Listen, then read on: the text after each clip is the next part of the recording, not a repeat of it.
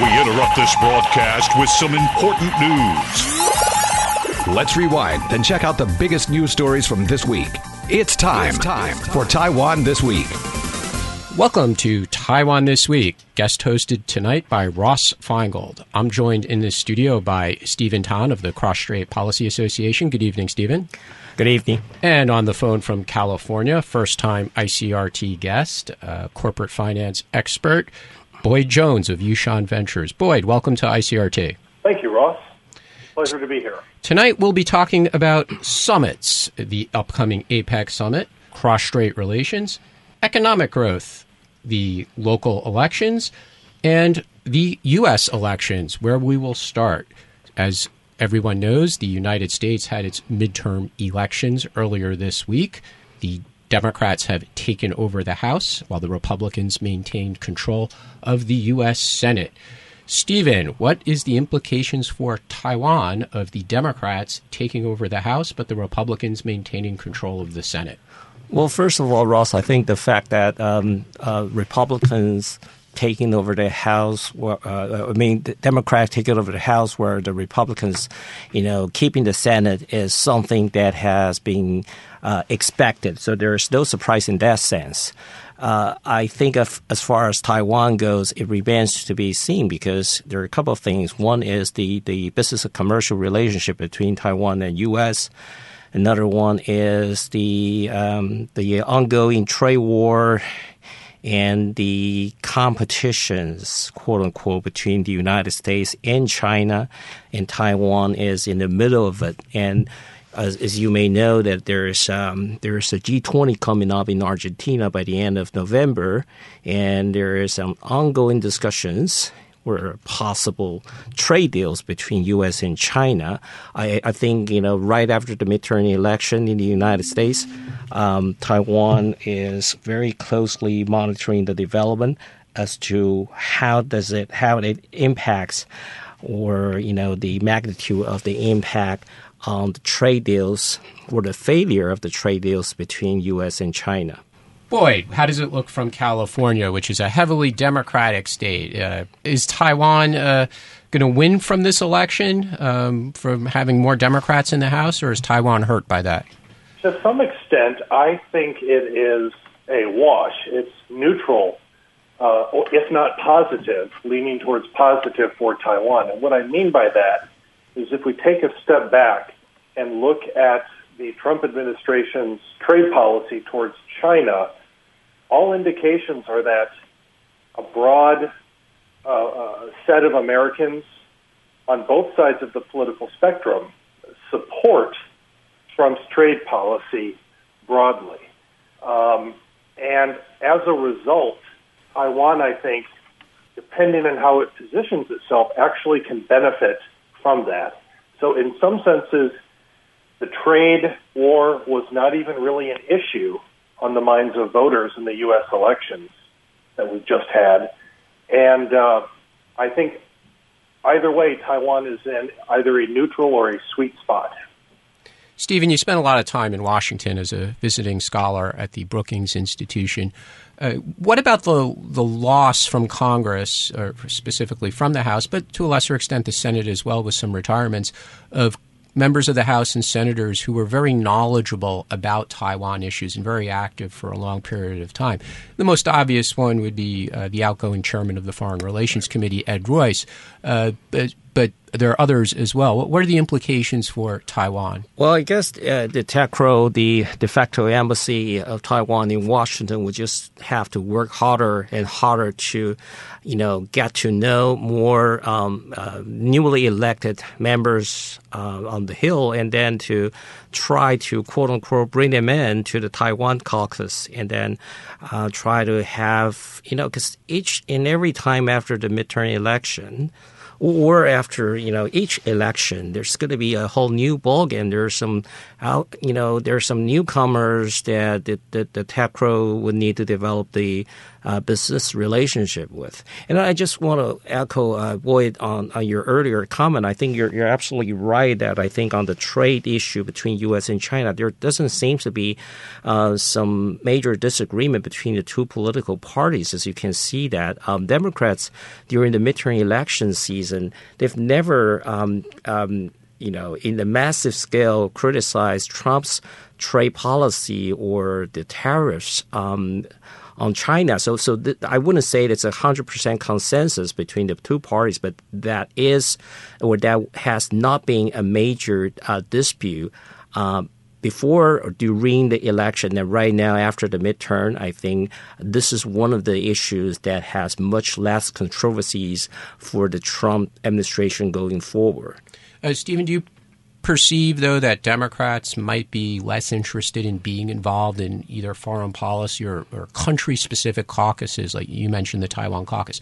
So many of the Democrats, including uh, from Boyd's state of California, ran on uh, domestic policy issues, right? Health care, for example. Right. And, and, when they get to Congress, they might say, well, I, Taiwan, that that's nice. But my time and what I promise my constituents yeah. is I'm going to spend time on uh, domestic policy issues or uh, oversight of the Trump administration rather than uh, supporting foreign causes. Right. Is that, that, a risk for Taiwan? I, I, I would say yes. Historically, Republicans are more concerned or more interested or involved in the foreign policy and the Taiwan issues. Now, if you look at the Taiwan caucus members, there's a big chunk of the Republicans and Democrats. Now, with the Democrats controlling the House, uh, I think Crow would, would need to work even harder to try to sell the ideas and bring the newly elected Democrats particularly Democrats, into the Taiwan caucus because exactly that's the conventional wisdom that the um, the Democrats are much less interested or involved in, in foreign policy issues. But then you never know because things have ever been changing over time. So, I, but I, I do agree with you, Ross, that uh, will need to work harder on that. It's a good transition to our, our next topic, which is the um, several Taiwanese Americans who've been elected to government office in this election, both uh, at the federal level as well as at the state level. Boyd, you come from a state with uh, a large Asian American population. Well, why is it that we're seeing more Taiwanese Americans, Chinese Americans, Korean Americans getting elected to office?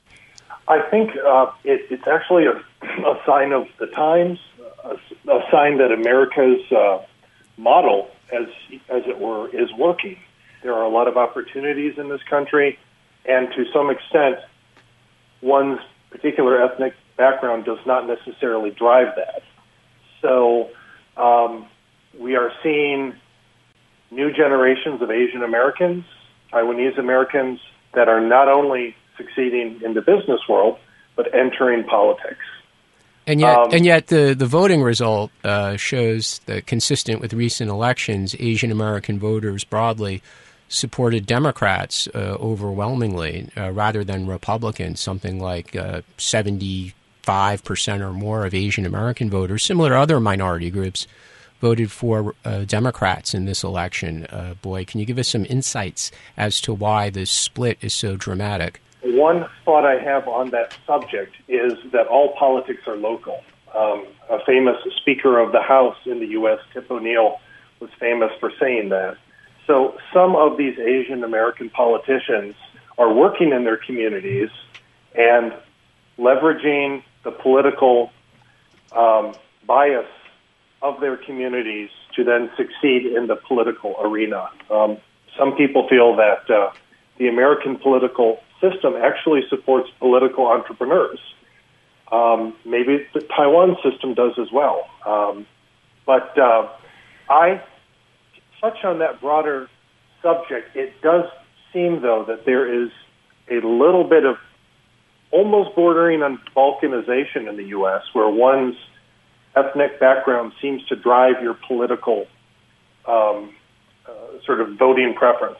Stephen, if it's true that all politics is local, does that mean that some of these newly elected Taiwanese American politicians would not want to get involved in, in issues related to Taiwan and again would just want to focus on local issues? Well, I, I, think it's hard to say. Um, indeed, all politics are local, but I think you just have to look at each and uh, every constituent as to see uh, whether um, the the you know the the congressmen or senators you know are in a way secure uh, in, in, in in their respective constituents uh, to look into things beyond the continent. Well, take take Grace Meng for example, right? Uh, you know, she's on the fourth term uh, from New York's sixth congressional district, and then you know she got she got overwhelmingly votes, ninety one percent. I I don't know enough about um, her and her constituent, but in, in her case, I would imagine that uh, she's pretty secure in her uh, district or constituent in order for her to look into foreign policy, international relationship, you know, a U.S. role in the ongoing role in Asia Pacific, including China, its relationship with Taiwan, and things of that nature. So also, I, I guess it depends. And let's move on to the local elections here in Taiwan, uh, just weeks away. And everyone is watching the major cities, and we'll start in Taipei for the latest developments, which included a poll this week that claims the gap between the incumbent mayor Ko Wen-je and challenger from the Kuomintang Ding Shouzhong is getting smaller. Stephen, should we believe these polls that uh, say the gap is getting smaller? Does Ding Shouzhong have a chance? I I cannot comment specifically on the polls, but I, I think you know historically there are some you know methodology issues. There are some institutional effects. Are some angles. Sometimes it can be a part of the campaign, so we, we don't know, and I can't comment on that. But you know, Ross, you ask whether Ding Shouzhong will have a realistic shot you know, I, I think everyone, everyone in the sense, all the all the major candidates in a sense, they they do. Uh, it, it, it, well, whether or not Ding Shouzhong is picking up, I, I think yes. But then I think you know, uh, historically in the Taiwan election, during the last month or so, the last few weeks, there have been some changes. Right, right now, it's a very close call, but I think um, uh, uh, I think the the incumbent seems to uh, be, be uh, at this point uh, lead this all the polls and, and, all that. So we'll see. And over in Kaohsiung, we have this uh, Kuo-yu and what people call in, in English the Han Tide, which is a translation for the Han Liu, and uh, the popularity that he seemingly has. Boyd, one, of the things that Han Kuo-yu is, is running on is his ability to spur the economy of Kaohsiung. Is that something that a mayor can do, uh, in your view? I think so. From California, as I've been, um, obviously with not the erudition as you two gentlemen, look at politics in Taiwan and the election. Uh, I am seeing globally, not just in Taiwan, but globally, sort of political personalities coming to the forefront. So when I look at Mr. Han, and what he's doing in Kaohsiung, it brings to my mind American political figures, be it Donald Trump or be it Bernie Sanders. Um, really strong personalities that can affect policy. In terms of economic development, I think that's always a winning issue. And um, his critique of the current state of Kaohsiung, justified or not, actually reminds me of some of Donald Trump's critiques in uh, in 2016. So it's it's very interesting how that's developing. Stephen, you, you're you're familiar with a, a, lot of the political leaders, both at the, the central and municipal level. Are, are the critiques legitimate? Is is there more to do for economic development in Kaohsiung that that and, and can Han make that a a closing issue? Can he close the argument in the next few weeks by focusing on economics? Um, I think the um, the when you say the Han Han Kuo-yu, the Han's phenomena, I think it's a very uh, interesting one. I think to a certain extent, it's a reflection. Well, you know, he gets where he is right now. I think to a certain extent, it's a reflection of the uh, voters' dis- dissatisfaction with both the incumbent or the ruling party on one hand, and also KMT on the other. So Han as an alternative um, uh, KMT candidate uh, gradually captured that in the astonishing way. But then if you if you if you look at the platforms and some of the speeches or some of the thoughts that he uh, iterated and reiterated during the election campaign, it's it's very obvious that he is on the right wing. Uh, some of the comments that he made that you know we just want to make money, develop the economy, uh, then all these applications for the political parades, I'm going to say no if I'm got elected. And it gets some support from the grassroots. So I think it remains to be seen as to not just the um, uh, or Han wave, but, but, but, but also whether there is a right wing movement I don't know. I cannot say specifically as to whether this will be the case uh, because this just is happening just for the past two months right? And and then whether or not uh, his constituents or the Kaohsiung uh, citizens uh, realize that this is probably the case because some of the comments that he made ha- has already hurt hurt him uh, big time. Uh, and then um, I think with the uh, elections being uh, upcoming in a few weeks, there, there will be some changes and adjustments to some of the rhetorics. And but then again, after the election, um, whether or not uh, he will make it. Uh, I think there are some there are some discussions as to whether or not there is a trend moving towards the right, and uh, this this would not just be happening in Kaohsiung, but across the border in Taiwan. Uh, Boyd, as a knowledgeable observer of the technology industry, that that's something that the incumbents in Kaohsiung have been talking about. That we've been able to bring uh, a lot of change to Kaohsiung, improve the the environment, the cleanliness of the river. But we've also gotten a lot of large technology companies to increase their investments here in Kaohsiung. Is that a winning argument for the incumbents uh, for the for the DPP candidate to say the DPP leadership has been consistent in bringing tech industry expansion in the Kaohsiung area?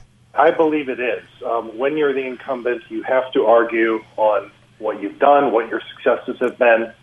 Um, I do have thoughts which may be a broader critique of Taiwan's focus on technology and the sorts of technologies they focus on and how they do it. But given the characteristics of Taiwan, they've done the best they could pursuant to their kind of political local uh, situations. So, um, yes, that is an argument that I think would resonate seeing the development of Kaohsiung. Is it where it's supposed to be yet? We don't know. The voters will, will decide.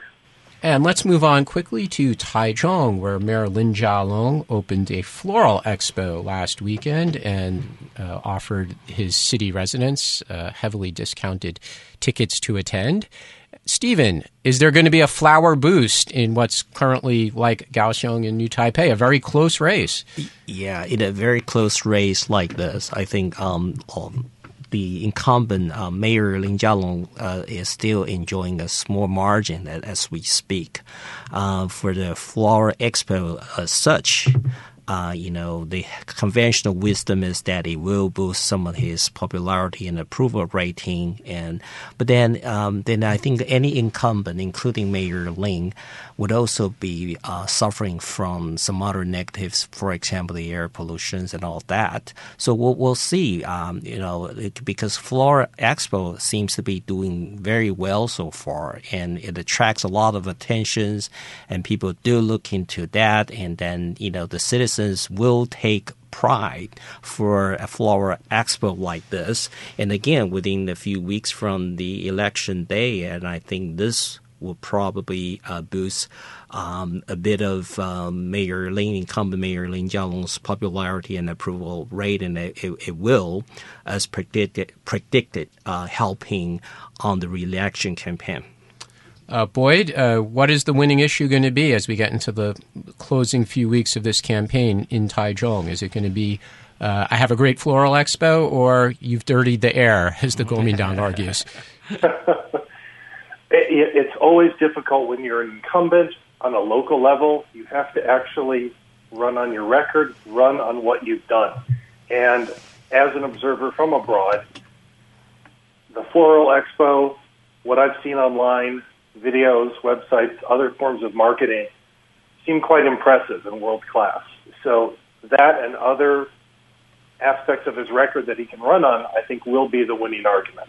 We have to take a short break now, but we'll be back after these commercials.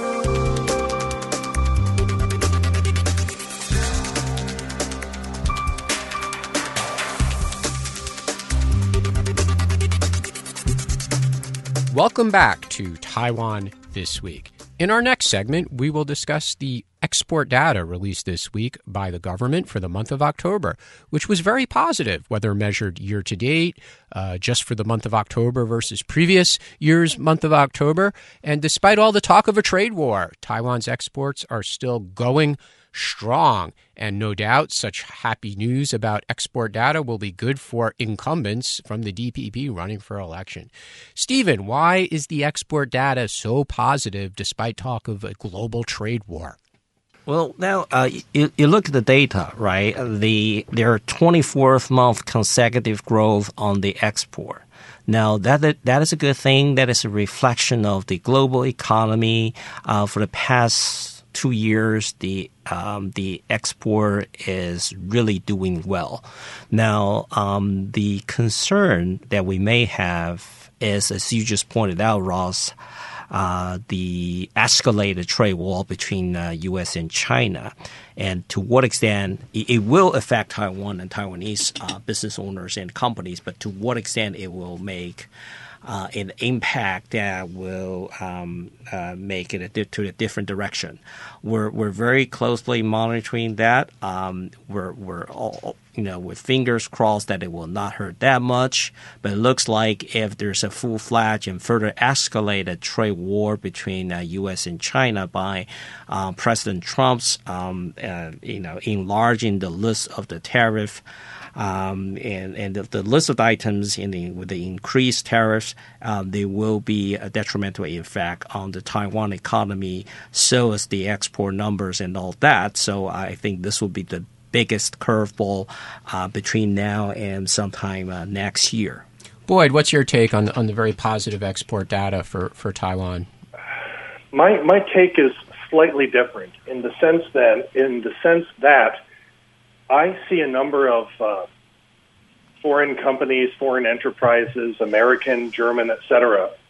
They've developed even before the Trump-China trade war. They developed a so-called China Plus strategy, where given a lot of the issues in China in terms of rising wages and costs and environmental regulations, uh, difficulty of doing business, they've been diversifying their supply chain away from China. You can't do it completely. China plus. And I think, both anecdotally and from some data I've seen, Taiwan is benefiting from that in part.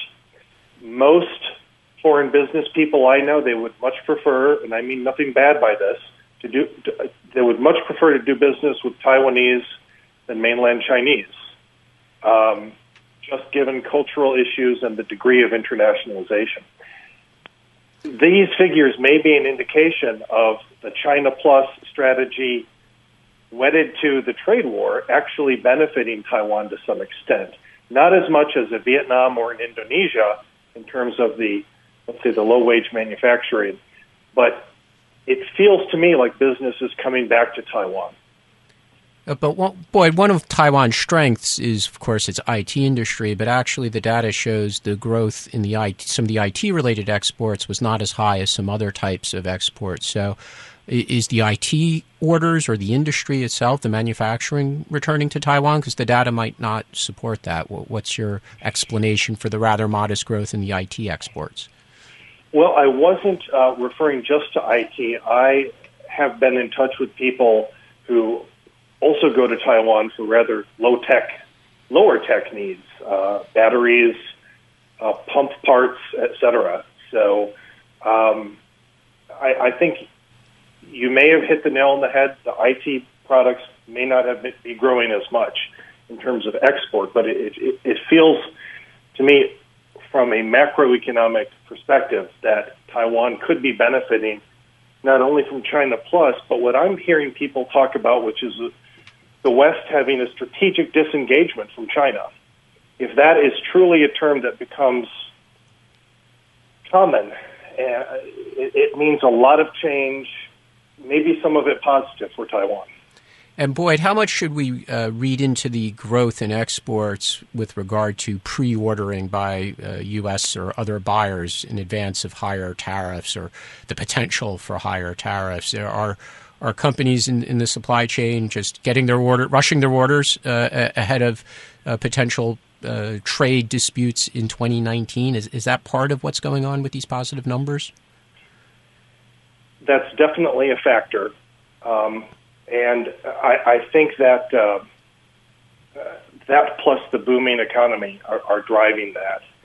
So the kind of pre-ordering is definitely something I'm seeing, even anecdotally, with specific suppliers, specific companies.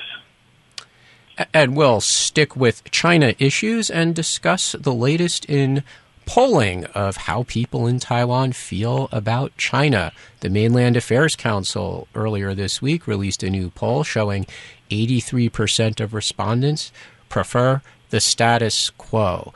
Stephen, what is the status quo? Well, uh, first of all, Ross, uh, many Chinese Affairs Council or uh, MAC, uh, they actually do this on a monthly basis. So they actually track down this on a very steady basis. Now the, the, the number is pretty much um, consistent. 80ish percent, you know, prefer status quo uh, consistently, and that that is a reflection of the current uh, cross-strait policy by the Tsai administration. Now, you ask what is the status quo? I would I would say that there, there are at least two aspects, right? political connotation. Uh, it gives. Um, a, a, a, a, very linguistic and generic sense that we don't want any changes in the uh, political entity, uh, or uh, we want to keep where it is. Uh, that that means that there is no near term um, uh, de facto unifi- uh, independence as well as unification. But but that but that is a sort of a, sort of a commonsensical and political connotation if you look at the legal implications, and that is pretty consistent.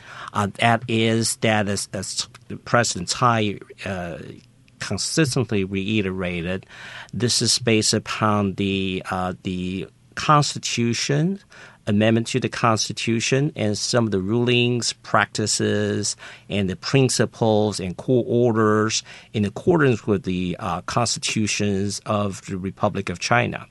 And, and, and, and plus the um, the Cross-Strait Relations Act and its implications and rulings and orders and all that. So altogether, that is the legal um, the the legal aspect or the legal connotation of what I say the quote unquote uh, status quo. So two things if you put together.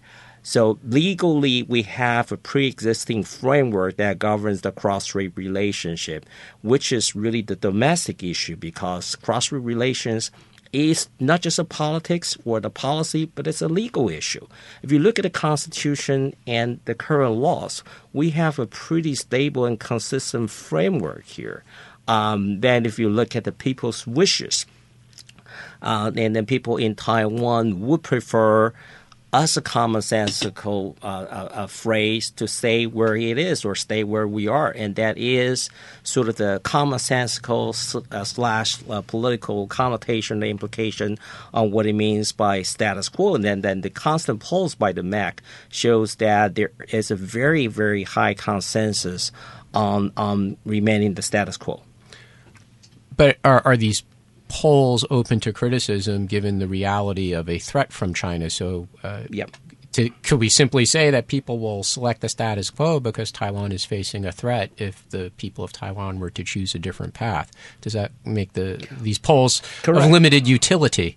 Well, correct. There are some other research institutions, for example, National Chengchi University, and some. Uh, there is a professor at the Duke University. I mean, they all do various different uh, scenario-based uh, polls on the um, uh, to, to dig out a little bit more, a lot of which on a quote unquote what if basis. Now, uh, this gives you some indication and some ideas on what what if the situation or the scenario changes, what your what would, you, what would your preferences be? But but again, it's it's pretty much. It, I think the um, the status quo remains the majority. It just a, the only difference is the number or the percentage. If you if you take out all the preconditions, is like what would you prefer? Then you can see the number issued by MAC, eighty three percent then of course I don't have the data with me. But if you set up some preconditions and some preferences, the number drops, but it's still more than 50%. Boyd, uh, the overseas Taiwanese community uh, often is very supportive of a different path for Taiwan's future. Uh, how, do people in uh, outside Taiwan, um, who are Taiwanese, uh, Taiwanese Americans, for example, view these kinds of poll results, and, and how would they explain it to people in the United States? I think you've hit the nail on the head with that question because the Taiwanese Americans I uh, interface with, um, it's uh, a very uh, difficult issue for them as well. Um, they have to go into history, geography, and other issues with, let's say, their fellow Americans who, who might be quite ignorant of some of these geopolitical issues. When I'm speaking to them, uh, personally, it, it does seem, and it's anecdotal, it's my personal interactions, many would prefer Taiwan to have its own path, to be able to go its own way. Um, but they're also struggling with the issues that uh, you and Stephen mentioned in terms of uh, the presence and intentions of China uh, and the support or lack thereof from other parts of the world. Stephen, would this poll have any impact on the upcoming local election and what the, the candidates from either the DPP or the KMT or an independent like Mayor here in Taipei, uh, coming being released so close to the election, does it have any impact on the messaging in the election campaign? Uh, I I would say uh, not much. As we as we pointed out that all politics are local. We also mentioned that the midterm election earlier in the United States then the foreign policy, you know, the, the, the trade war against China, th- those issues have not histor- historically been the major focal points uh, for the for the midterm or the local e- elections. Now here comes to the Taiwan e- election. I would say pretty much the same. I mean, there are some rhetorics as to you know each you know various different candidates' respective relationship with China, and then also how China could potentially and possibly influence the election process and the outcome in Taiwan. But then again, the cross-strait relationship has not being or not yet being the focal points um, of the local election uh, uh, this year, uh, as as it's always been. You know, for the this, this will not be the midterm election, but it's it's close enough or equivalent to the U.S. midterm election, and then the presidential re- election two years later. Uh, of course, the cross-strait economy and all those issues will be the focal point. But right now, I think each constituent in each, each district will have different issues. Cross-strait is not on the surface as the major focal point. So I wouldn't say that um, this this issuance of the newly uh, MAC's poll on the status quo uh, will, will, will, make a big difference one way or the, the, uh, the other on the process or the outcome of the election. Boyd, do you agree? Uh, China issues and keeping the status quo not a major issue in the local election. I do agree. I truly do think all politics are local, uh, and uh, I think there are local issues in those municipalities that would be higher up on the priority list for for voters. Okay, let's move on to the upcoming APEC Leaders Summit. Uh, there was media speculation this week in Taiwan that Taiwan's representative, Morris Chang, the recently retired CEO of Taiwan Semiconductor Manufacturing Company, was going to meet with Vice President Mike Pence, who is attending the APEC Summit uh, on behalf of President Trump, or possibly even Xi Jinping. Stephen, is Morris Chang going to meet these important world leaders at APEC? Well- and if he does, what will he say? Um, Morris Chang, as you know, uh, he's a world class leader. He's not just a leader in the semiconductor industry or foundry businesses or even the tech, but he, he is just world class leader. Period. Now he's fully retired. He's so influential and very highly regarded. President Tsai asked him to be uh, the quote unquote the ambassador or the representative of Taiwan in the APEC.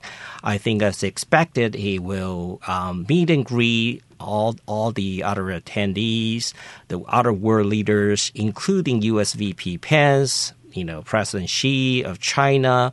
Uh, but I would not expect um, that uh, uh, Mr. Morris Chang will have some su- substantive discussions or even delivering some of the messages for and or on behalf of President Tsai or have some other um, substantive uh, dialogue with either VP Pence or President Xi. But I, I would say that it's it's more on the general discussions on the courtesy basis as you can reasonably expect it in the summit of the APEC as such. Is that a change from the past, though? Because when Song Chuyu, James Soong, represented Taiwan the past two years, there was much speculation, Stephen, that he was in fact carrying a message from President Tsai to give to Xi Jinping.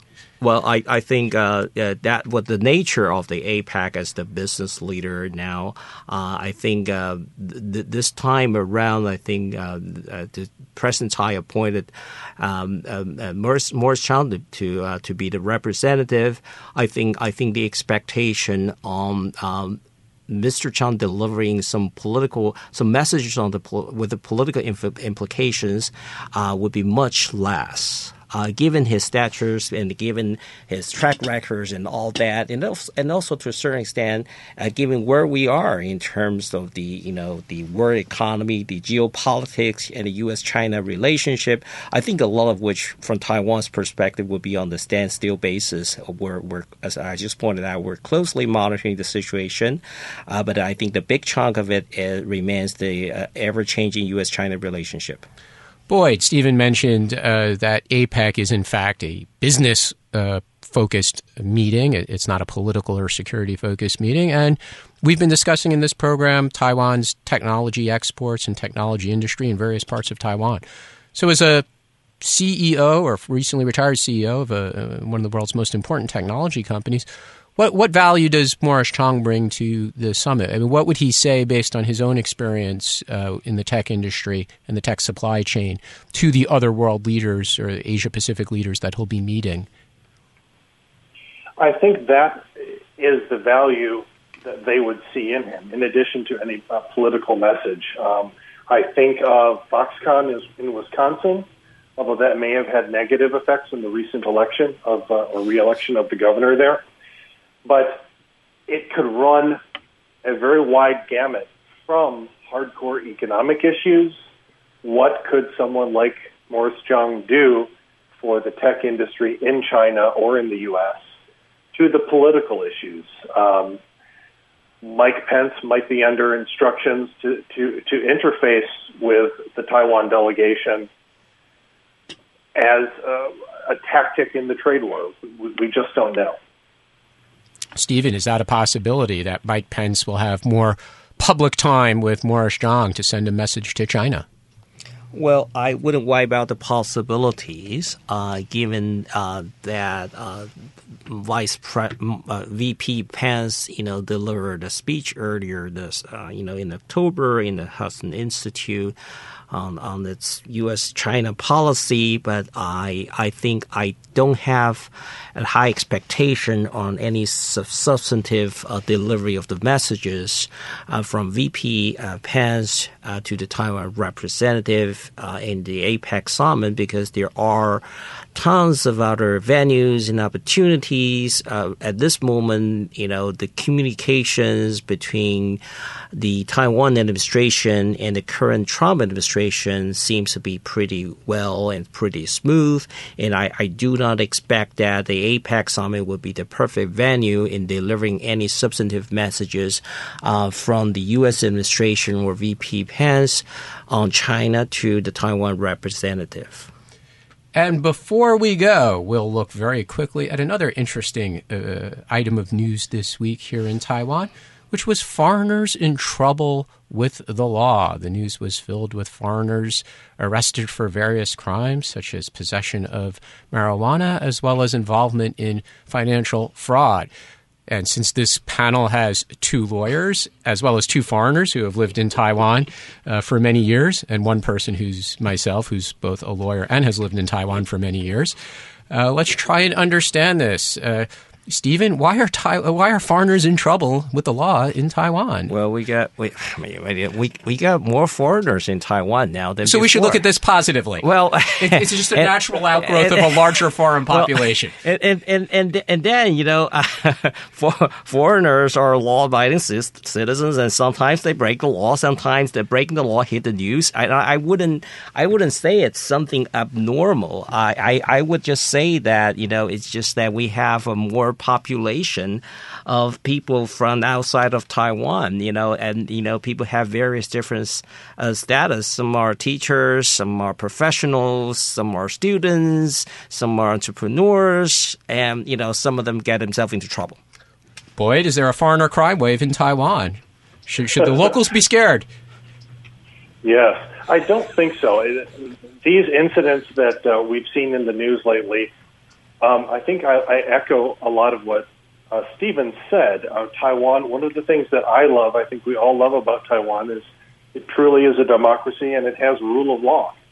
And uh, if you break the law, you should expect uh, the consequences. So I think these are kind of blips, uh, anecdotal blips, and um, it just shows that uh, Taiwan is uh, moving along quite well under the rule of law.